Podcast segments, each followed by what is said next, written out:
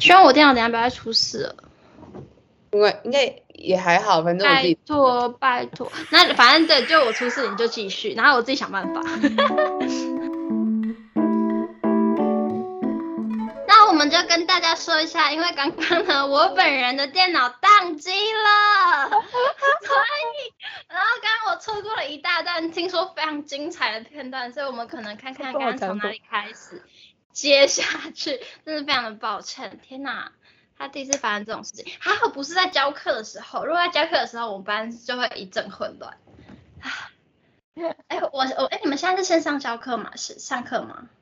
现在没有。哎，有些啦，有些课有，有些学科课就是改用线上上，但基本上舞蹈不太能用线上，所以我们还是都实体去学校上课。就是要戴口罩，戴口罩跳舞是很痛苦，很痛苦，很痛苦，真的很痛苦，就会觉得空气很稀薄。但是我有一个问题，就是像思然这么会讲话，就是口才条理这么好的人，然后就在舞蹈过程当中不能讲话，只能用身体去表达，就是感觉是一件蛮有趣的事情。你会不会就觉得哇，我好想讲话哦，这样子？这不不太会耶，我觉得这个口才的训练训练吗？应该说，我平常就是一个话多的人，就是只要跟我熟的人，有聊过天的人都知道我是话蛮多的。然后我从小就是一个蛮爱分享我的想法，跟或是会跟老师直接举手说，老师我觉得你这个不对的那种，就是会很爱分享这样。然后我也曾经因为就是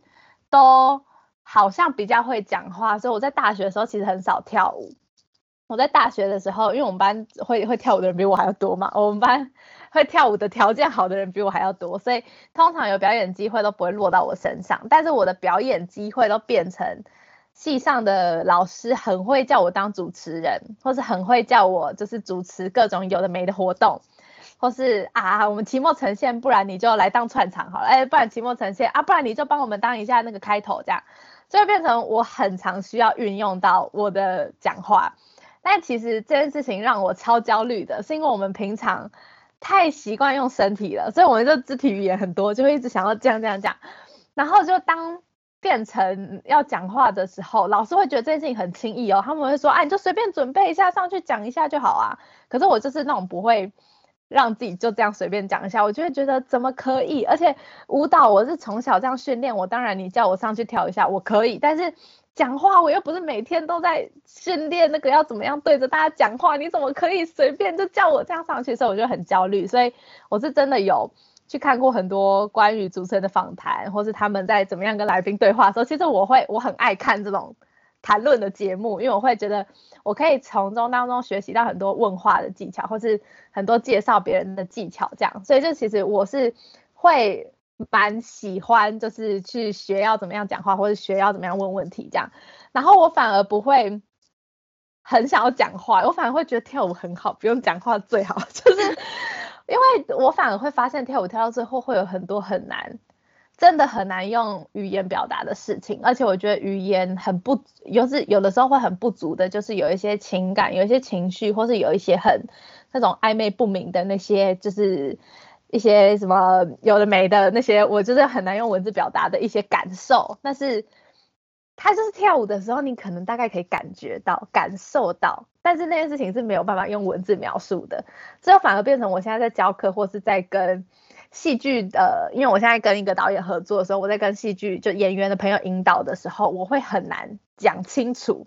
是因为我身体做得到。我也我也知道我有那个感受，我有那个反应，可是我要怎么跟他讲我那个反应的时候，其实我有反而有点讲不太出来，这这是我现在在学习的事情，这样。可是你是一个很会写舞蹈评论，或者是你很就是对啊，你你是会写，就是可能看了什么演出、电影、戏剧、舞，你就会可以写出你你看了什么的一些心得的人呢？因为我觉得我是一个蛮忠于我自己感受的人，所以。大家不是会很常会说什么舞蹈都看不懂啊，怎样怎样？我现在都会说没有，没有什么看不看得懂的问题。他又不是在读书，他又不是什么你一定要考试考几考一百分还是怎样，那看不看得懂？没有，你就是去感受，你就是进去，你就是坐在那里去感受舞者带给你什么，这样就好。你不用想说哦，我看得懂他这个转身，就是他现在很痛苦，不用不用不用那种事情，就是你只要看到哦，他一个转身，然后你看到那个转身之后，你心里是什么感觉？因为我觉得舞蹈很多都是观众自己的解读，不一定不一定编舞者或是舞者想要告诉你这些话，但很多都是观众带着他自己的生命经验进去。所以他看到这个转身，他很感动。可说不定我旁边那个就不觉得这转身感动啊。所以我就觉得我其实是只是把我内在对于这个舞作的想法描述出来，可能三号会跟编舞者或是舞者想要传达的事情有所连结，所以那个对话才会有趣。所以我是觉得，其实就只要阐述你的想法跟你的感受。进去是什么就好了，这样，因为我刚好昨天听到一个 podcast，是一个老师叫做于艳芳老师，然后他是在教接触即兴的，对对对对，然后我有听，对，他就讲说舞蹈就是拿来跳的，拿来参与的，舞蹈不是拿来看懂的，就。来实践，对对对，舞蹈就是要实践，要参与，你就是要走进去，然后舞蹈是拿来跳的，你是要用身体去跳的。我跟你讲，这件事情很刚好，就是因为我们前几集有分享的一本书呢，就是那个完美稍纵即逝。就是好，反正我们在吴老师嘛，是古明生老师的书嘛，然后就有讲到，是那个对，就这一切就刚好提到，所以我就觉得，哎呀，现在你重新讲起来清楚多了。我那天怎么想要跟叶表示我心里的想法，就是讲不出来，那还听不懂。嗯，反正有一个不讲舞蹈的人来解释，是，这对我们节目是有更大的帮助。我讲的哩啦啦，对啊，郭老师也是我在研究所遇到他，然后因为他是我的指导教授啦，然后他他也帮助我蛮多的，我们对他也帮助我蛮多，在创作上也会提供我蛮多想象的，对，就他不太会有告诉你一定要怎么样，就像他讲那种完美的这种状态，所谓标准的这种状态，他其实蛮鼓励学生，或是蛮鼓励我们这些创作者去尝试。然后他也会蛮注重过程的一个老师，对，所以我在他身上学到蛮多事情这样，嗯。哎，你刚刚说就是每个老师有自己的教学方式，那你自己怎么看待教育啊？哦天哪，这个是哇大话题哦，是吗？你也有说教，是不是？应该也有在有教教学舞蹈之类的，嗯嗯嗯。教育嘛，我一直都觉得，我以前，哎，我以前大学的时候，其实蛮疑惑一件事情是，到底是不是很会跳的人就很会教？因为其实我发现教学它也可以完全是另外一门技术。有些人他说不定不会，不是很会跳，可他很会教；可是有些人他很会跳，可他不一定很会教。因为这种老师我都遇过。然后你就会觉得，所以那教教学到底是可以是怎么样一回事？但我非常，我非常相信你一定要透过身体实践，你才有办法更了解那些细节。但我一直还蛮怀疑是，就我蛮多大学同学，他们对，就是他们在大学的时候其实没有在什么接触教学，或是没有在接触教育这一块，但他们出去都当老师了，所以我就很好奇说，那他们怎么教学这样？所以其实只要有用身体实践的时候，他们多少都可以谈论出那些感受。但我觉得教教学或教育，它又是另外一门专业，是因为有的时候引导小孩子不是只有你自己实践的那一种方法，所以教学跟教育才会多元，也才会有趣。也才会有所谓，我就是蛮因材，我我蛮注重因材施教这件事情，因为我小时候就蛮多不是被因材施教的经验，所以我就会觉得不行，你就是要针对每一个学生，你看到他现在有什么样的需求，你就是要去倾听，你不能只是觉得我这课程要这样进行，你就只能这样。像我上礼拜去教课的时候，才遇到一件事情是。我本来那堂课之前，我都会先做肌力，就是课的一开始，我都会先让他们做肌力，然后让他们身体热起来，我才有办法继续接下去的，就是一些基本功的训练。但因为那天就是我一进去的时候，小孩就是一副这样，哦，老师我好累哦，怎样，就是那个心情就已经，他们就想休息了嘛。然后我就想说，有没有办法，还是在我的课程底下。让他们还是有练到东西，可是可以稍微有一点点放松的事情。那我就改成叫他们拉筋啊，但是那件事情还是一样是有在工作的，身体还是一样有在工作，只是没有像做肌力，他要一直这么就是一直有在变换姿势的这件事情，它是一个延长拉长，可能会对我接下来的课程有更不一样的，就是他们也需要专注的身体的面向，但也是这件事情也算是打破我原本对于课程架构的想象，但是也是因为学生他们需要，然后我也可以去改变，所以我觉得教学这件事情，它跟创作很像，它就是一直在互相调整，而不是你今天只能带着这个框架进来，然后你就这样执行，你应该是要。遇到的学生不同，然后遇到的氛围不同，班上那个对于这上课的想象啊，对于现在学生的身体状况啊，而有所调整，而不是你进来，然后你就是去实施一套你认为你就是只能怎么样这件事情。所以我觉得我在教学上其实蛮，呃，蛮希望学生可以有自己对于动作的理解跟想法。所以我其实蛮爱教即兴创作跟肢体开发，因为我比较，我觉得我教你们动作是可以，我当然可以从那些动作当中训练到一些基本功，训练到一些细节，但我其实更希望他们在小的时候，或是在他们还很天马行空的时候，去保有那些创造力跟想象。所以其实我是比较喜欢上接触即兴，哎，不，接即兴创作跟肢体开发这样，对。嗯，因材施教可能是我 对我比较坚持的点啊，这样对。那你会遇到高敏了？你先说，你先说。没有，我说我的评论是你的教育理念跟小雨蛮像的。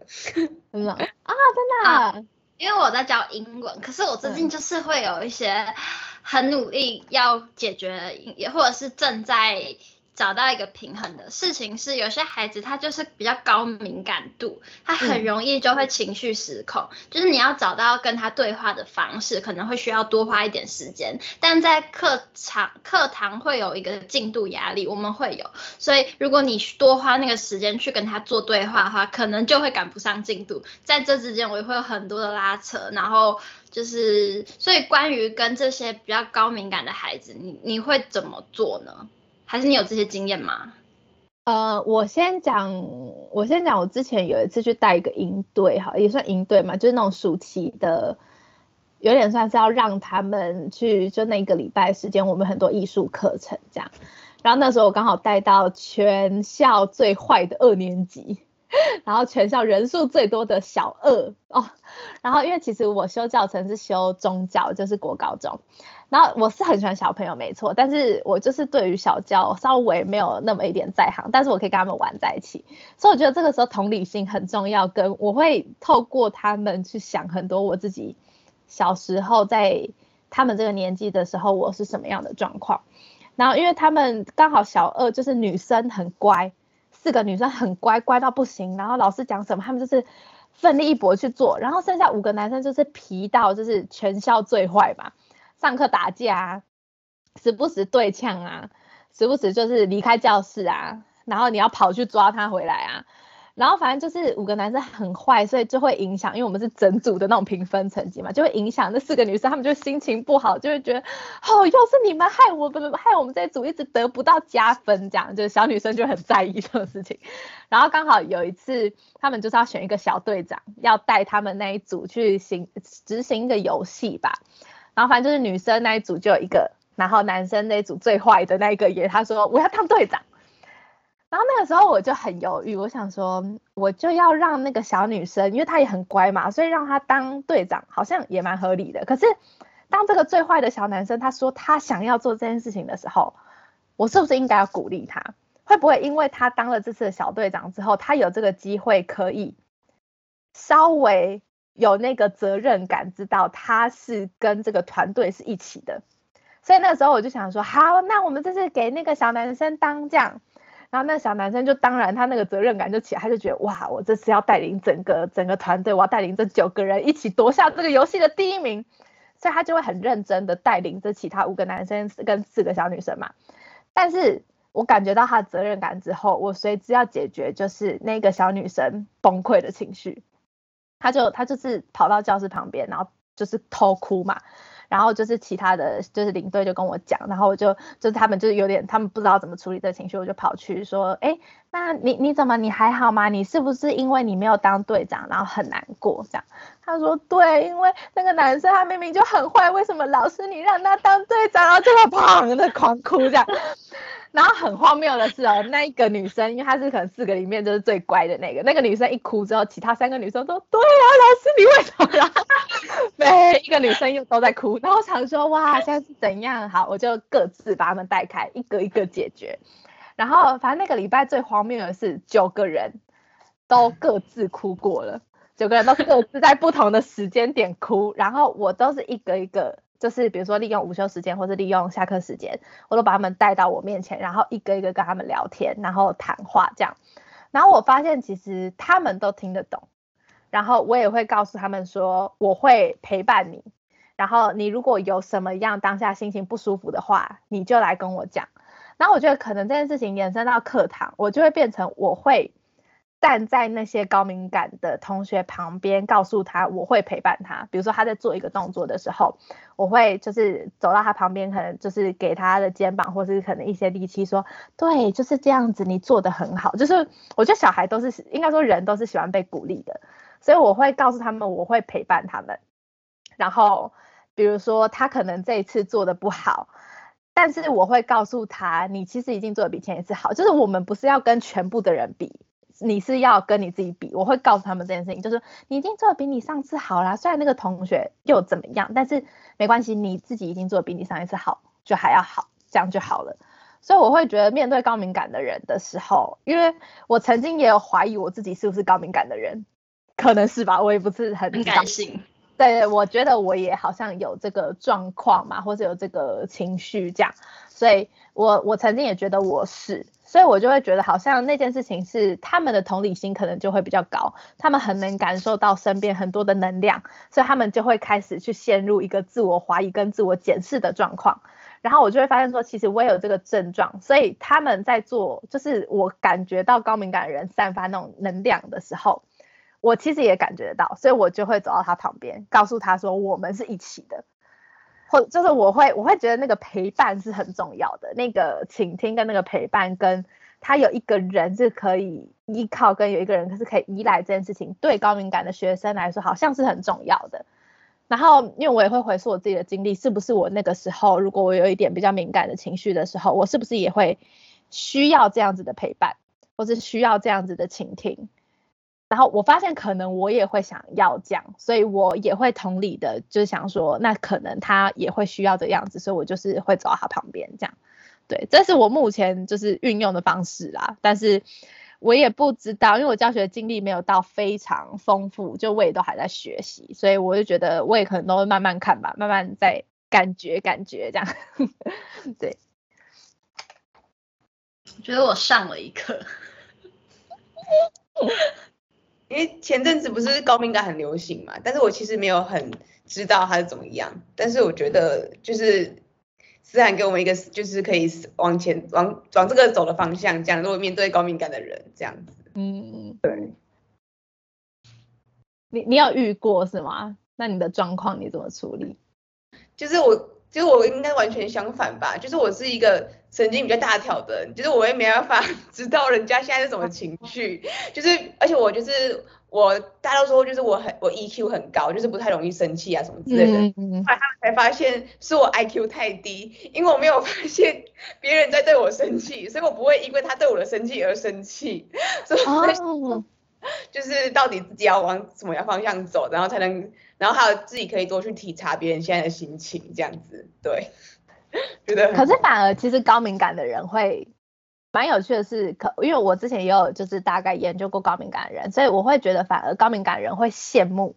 这种人，就是羡慕会说你们都感觉不到别人的情绪真好，因为我想要阻隔都阻隔不了，我就是会感觉到，就高敏感的人会对这样子很有困扰，是因为只要别人低气压 一来的时候，他会很有同感，他会觉得。就那个低气压一来的时候，他会想说，他会也瞬间跟着一起下去，就他会很能感觉到这个环境的氛围，跟很能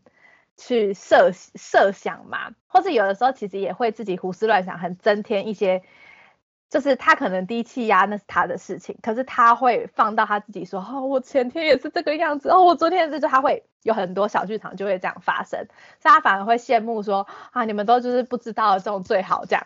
对，因为我曾经也是那种很羡慕，就说啊，他们都可以这样，为什么他们都感觉不到？你同时气，但同时又羡慕，我觉得我那个时候是这个样子，就是如果有遇到这种状况，感受，于是呢，我就想到就是。没有，因为好，因为你是嘉义人嘛，然后我们也知道品文就是也是苏品文老师，嗯、也是来嘉义，然后呢，就是我最近有想要做的一个 solo，可能会用到更多触觉的便携需要，所以我也去买了少女练习，但我还没有打开啦。然后呢，嗯、就我在看 IG 的时候就看到，哦，思涵也买过这一套，这算是怎么样演出吗？还是？打出来吗？这算什么？对，我我刚好在旁边这里 拿出来，意思知道我们在讲什么？你刚才说，你你刚才开的，我打开来啊，好，我打开来，好啊，哎，这是可以这样打开来的吗？我会被评文骂吗？呃，我我哎，可是因为哎，你到时候 podcast 只会有听声音，对不对？听声音有，对呀，对啊，对啊，对，那那这样大家观众们不知道，他们也不知道我们。打开来就是，哎，好酷哦！它其实就这样哎，然后还有个包，一个就是它这个箱子呢，里面是看不到，箱子呢里面有个回纹针包着一个这个包包，一个咖啡包，然后，嗯，还有一张纸，就是一张纸，告诉你怎么练习这样，不是，这应该是少女须知里面的一张纸，一一页。我我才少女须知一页，这一整个脉络我们是要重新解释。它这个盒子上有写这个练习的方法，这样要怎么做。哎，对对对对，好，但这些我们好像就是要要要保留一点秘密，让观众自己去买这个盒子。开，我们开始夜配频道了，是不是？我 我。稍微哎，稍微讲一下好，不然大家会觉得这前面一段不知道在干嘛。就是盒子的外面有一段应该是可以讲的，就是关于少女练习，它是延续少女须知三部曲的下一个提问，共同感觉。艺术家苏品文为观众准备了少女独享包，在不需要出呃出家门的情况下，这什么字啊？下，因为它是手写的字体。要借用哈，借用观众的身体，在家演练少女须知，与品文的声音共同完成这场由观众亲身实践的独立展演。少女练习维系着品文近年创作的关注、共感与实践，运用香气、触觉、身体感觉与精神陪伴重返现场，实践品文的第一个女性主义作品《少女须知》二零一八，借此凝视自己的性别展现，传递品文对女性主义方法上的内在关注。念完了，哎、有点 get 不到，但是但我觉得就是对于来感觉敏感的人比较适合走艺术这条路线。就是对自己的情绪跟别人情绪才能理解嘛，才可以就是同理心这样子。像我都要自己想象，就是要看很多书，然后去，然后从作者的文字里面去理解那个情绪，不然的话，我会觉得就是到底那个状况下发生什么事情，要用自己去脑补的方式去理解。对，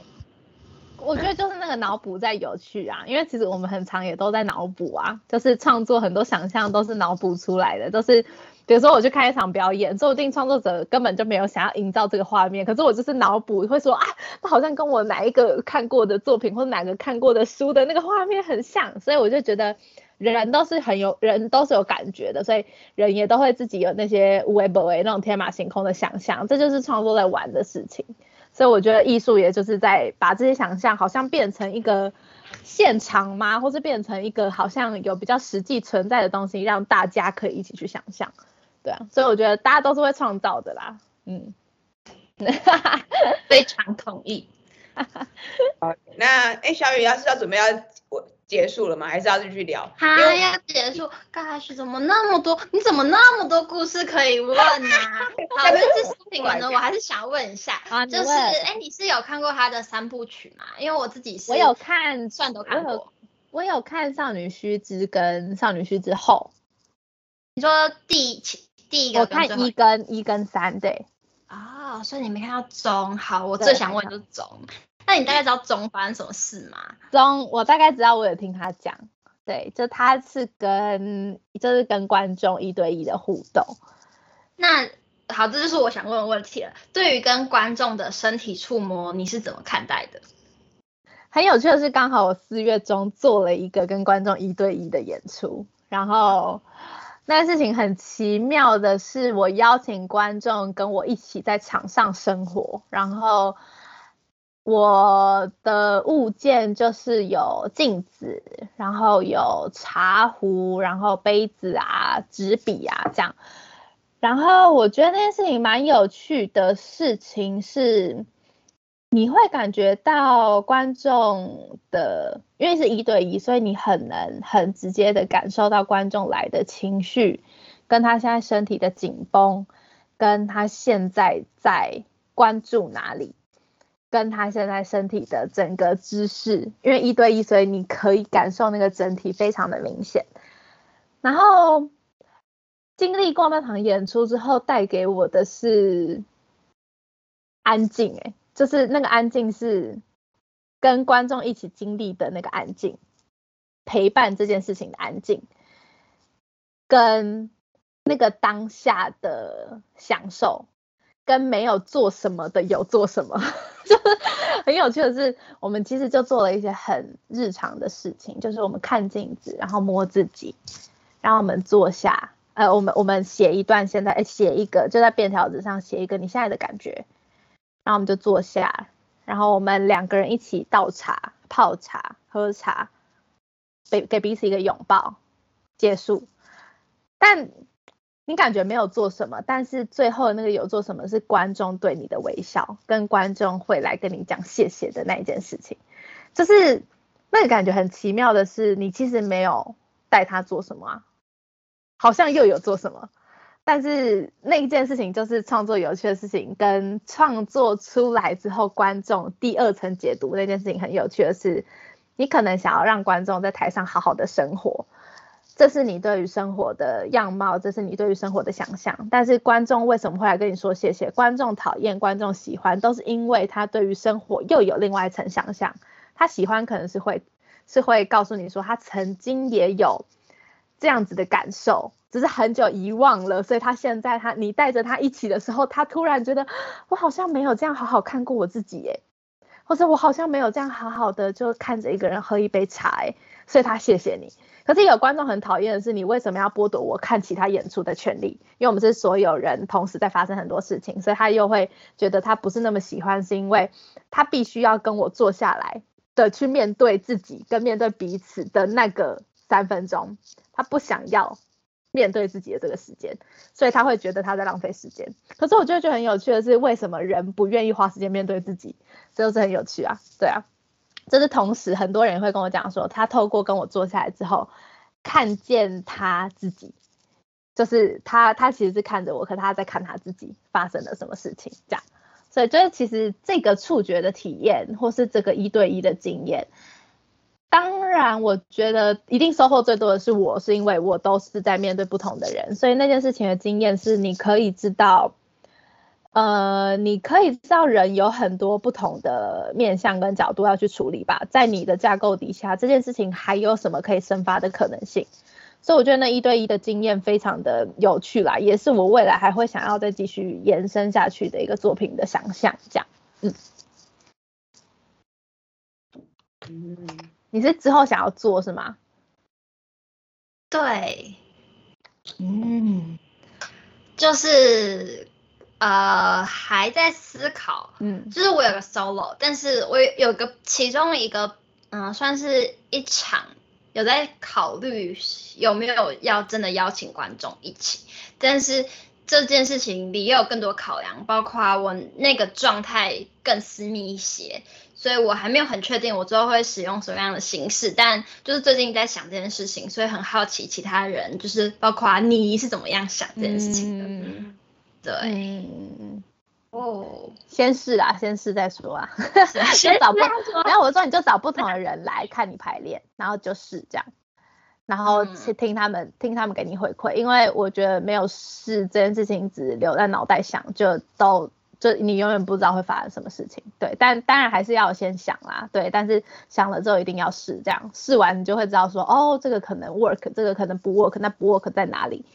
对，就是试就会知道了，这样。感谢解答，感谢解惑。对啊，今天真是赚到太多了，哈哈，三八。时间真的很低点。我我还写，你要不要问最后几题？什么笔记？对，虽然老师。对。然后最后有一个疑问，就是比较轻松一点的话题好了，嗯、就是不知道你们就是现代舞，然后你们对于现在的流行舞，比如说 K-pop，感觉来说现代人如果是比较是阳春白雪的话，他们就比较偏下里巴人，那你是怎么看法？然后或者是因为我问小雨说，就是你们舞台剧跟影视的话。你们是怎样看待影视的？然后小雨他以前是对影视没有那么兴趣，可是当他接触到影视之后，他就发现哇塞，影视也是处处都是接学问。然后不知道你对就是流行舞有什么看法？蛮好奇的。其实我小时候最一开始会学跳舞是。因为五五六六，就是我小时候是先看电视上面，就是五五六六跟那些有的没的，就是偶像明星。然后我小时候其实很想要当偶像明星的那种人，就是我会觉得，妈，我以后一定要就是在台上跟他们一样，也唱唱跳跳。然后我妈一定觉得小朋友都在开玩笑嘛，所以她就想说，哎呦，这个就是小时候做梦做梦啊。然后之后我是也也是去跳舞的时候，也是跟她讲说，就是我有兴趣。